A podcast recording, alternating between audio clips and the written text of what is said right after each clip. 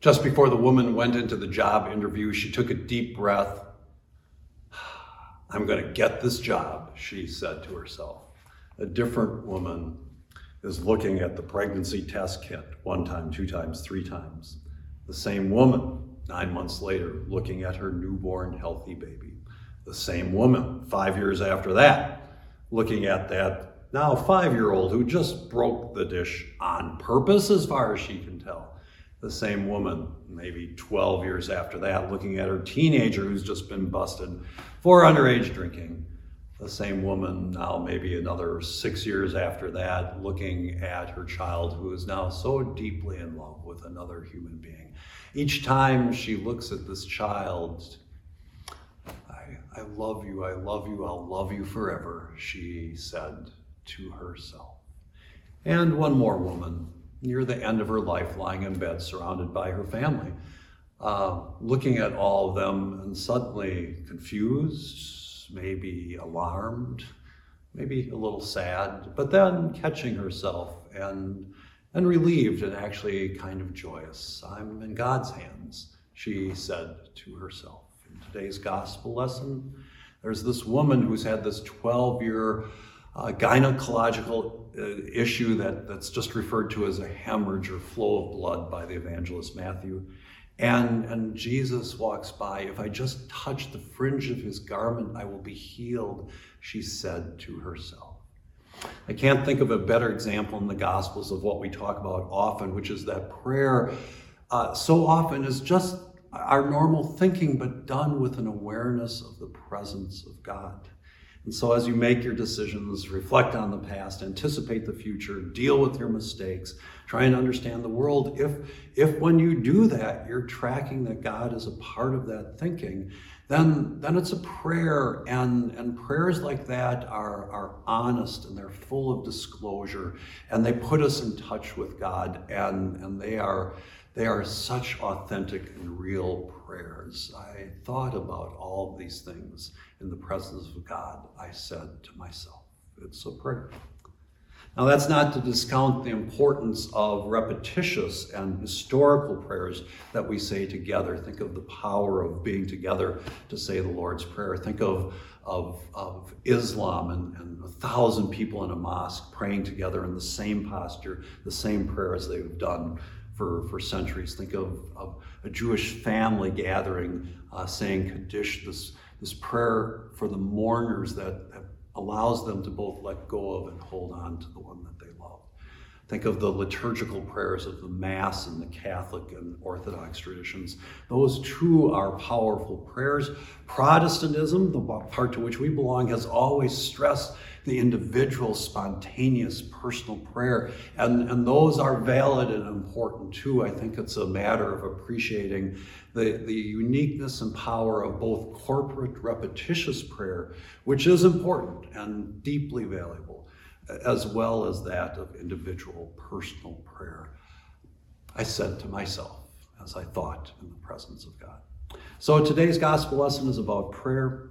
It's, it's, it's also about touch and it's also about full disclosure. So the touch part is pretty simple. The, the woman knows that if she can just touch Jesus, she'll be healed. And he perceives power goes out of himself and looks around for who touched him because he recognizes that the power like that uh, only happens with touch.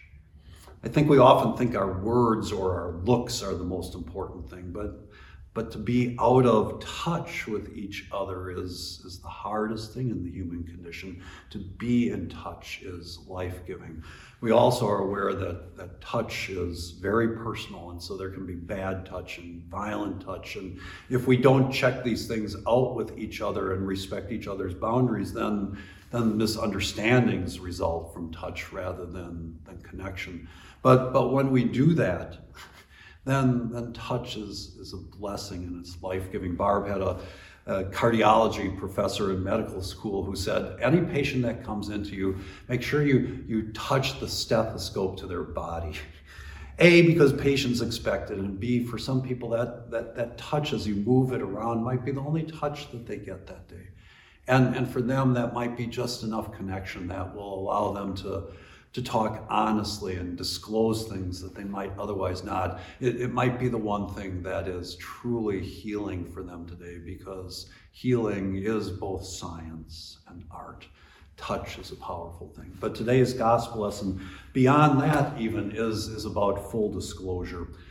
It's interesting that both Matthew, from which we read, and Luke shorten this story. Mark is the only one that includes all the details.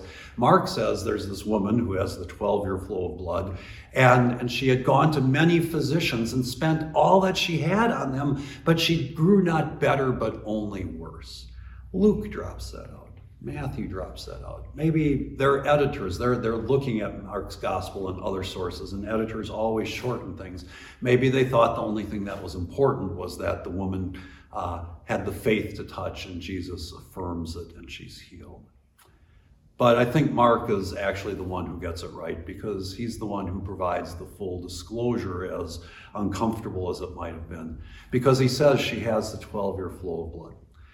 And, and implicit in that for the Jewish audience that would have read this in the first place was she was religiously unclean all the time as a result, which meant she really shouldn't be touching any adults, including her own husband. And, and so who knows what this, what this disease has done to her relationship to intimacy in her life, to her ability to connect with anybody else, to be, in a sense, an untouchable. And, and so then you can understand her despair and, and seeking healing. And plus, she was probably anemic and exhausted at all times. And so she spends everything she has on physicians, but she never gets better and she only gets worse.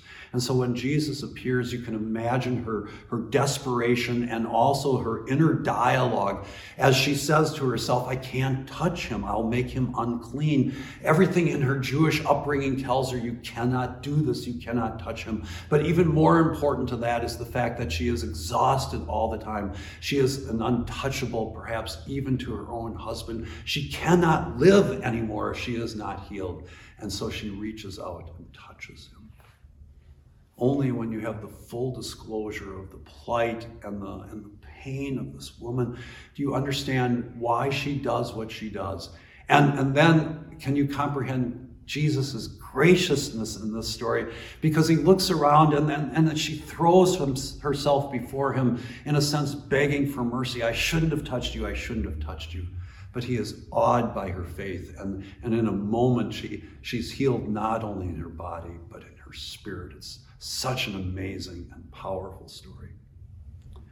This gospel lesson, it's about prayer, it's about touch, it's about full disclosure uh, we still need full disclosure in, in our world. Hey, I mean, I don't understand, honestly, the, the trend in some parts of our society to say uh, we shouldn't have full disclosure. We shouldn't teach in our schools, you know, in great detail about slavery or segregation or the fact that women couldn't vote until 103 years ago or treatment of Native Americans in this country. Um, because I think people who say that are always, they, they, they don't want to be blamed for it and, and kind of the discomfort that creates. But in our better moments, teaching about all that isn't about blaming somebody. I mean, the, literally, the people who did that aren't alive anymore. Uh, it's, it's no longer a blame game, but the stories should be told, and they should be told over and over again, because it's, it's, about, it's about the authenticity of the people who have been hurt by it over the generations and the centuries, and who are still hurt by it, by various situations and, and prejudices in our society. Their stories need to be told so that the rest of us can walk in their shoes just a little bit. And, and upon hearing them, um, it's, it's healing for all. It puts us in touch with each other's stories. And the truth is, somebody has to sometimes has to tell a story a dozen times, and, and maybe you get bored listening to it, but that's the only way they can work it through. And, and other times they, they tell the story a dozen times, and they could have just told it once, but it's clear that the listener can't or won't or is unable to hear it, and maybe only on that 13th time can they fully hear the pain of another person? And we've all had pain in our lives. And so then suddenly there's a point of connection. This gospel lesson today, it's about prayer and it's about touch and it's about full disclosure.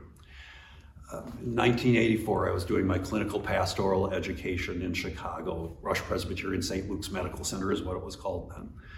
And I was called to a room one night of a man who was dying of this unusual but seemingly communicable sarcoma. It wouldn't be called AIDS for a couple of years yet. Uh, but the medical staff was already aware that was uniquely affecting the gay community, and so they they made me aware coming in that the that the man was from a highly uh, Irish Catholic family, and and and uh, he had taken great pains to make sure they did not know he was gay because they would disown him if they did. And, and so the staff had made sure that the man's partner and the man's family were never visiting at the same time. So, aware of all of these issues of non disclosure, I go into the room and it's nightfall and they don't want the lights on, they just want the darkness. And the man's near his end. And they ask for a prayer. And so I say a good Protestant prayer with them. You know, it's personal, it's about them, it's for the man. And then I vaguely add, and for anybody else who may have known him or, or been blessed by him and and in his life. And when I'm done, they, they thank me for the prayer. But I'm wearing a collar, and I think they assumed I was Catholic. And they say, Father, can you, can you take us through the rosary? Now, I was raised in the Lutheran Church of Missouri Synod. Where am I going to have a rosary?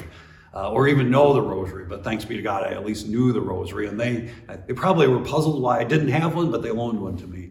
And so we began to say the rosary together, and we said it over and over again, this repetitious not at all personal prayer, but it was profoundly important for them to say it.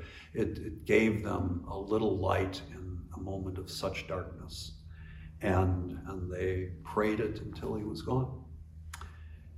And, and stories like that never leave you, um, uh, in, in, part because it, was so incomplete today's gospel lesson. It's, a, it's about prayer, it's about touch, it's about full disclosure. And we're human beings. How often do all three of those things happen at one time? Most of our situations, uh, maybe only one of them is present at best. But, but even if just one of those three is present, it's better than nothing. And in fact, it's, it's a powerful thing to, to fully disclose. Honesty is healing, touch is healing prayer is healing and powerful when done with an awareness of the presence of God. If I just touch his cloak, if I just say the rosary, if, if we just pray for our loved one with the prayer, our answers, as I said, if, if I just do that, it will be a prayer and I will be heard and God will be good. We don't say God is perfect. We just say God is good because we can aspire to goodness, not perfection, but goodness. And every once in a while, we, we get close to the kingdom of God because there is prayer and there is touch and there is full disclosure. And moments like that, um, you, you do sense the presence of the kingdom of God. I, I hope you will work on these things and think about these things. And at some point, you will be grappling with something and you will say to yourself, I, I I need to be a better person. I can be a better person. I want to be a better person. I said to myself, and you will be aware of the presence of God, and you will especially be aware that that prayer, I need to be a better person, I said to myself, is actually maybe, maybe the prayer God most wants to hear and is surest to answer.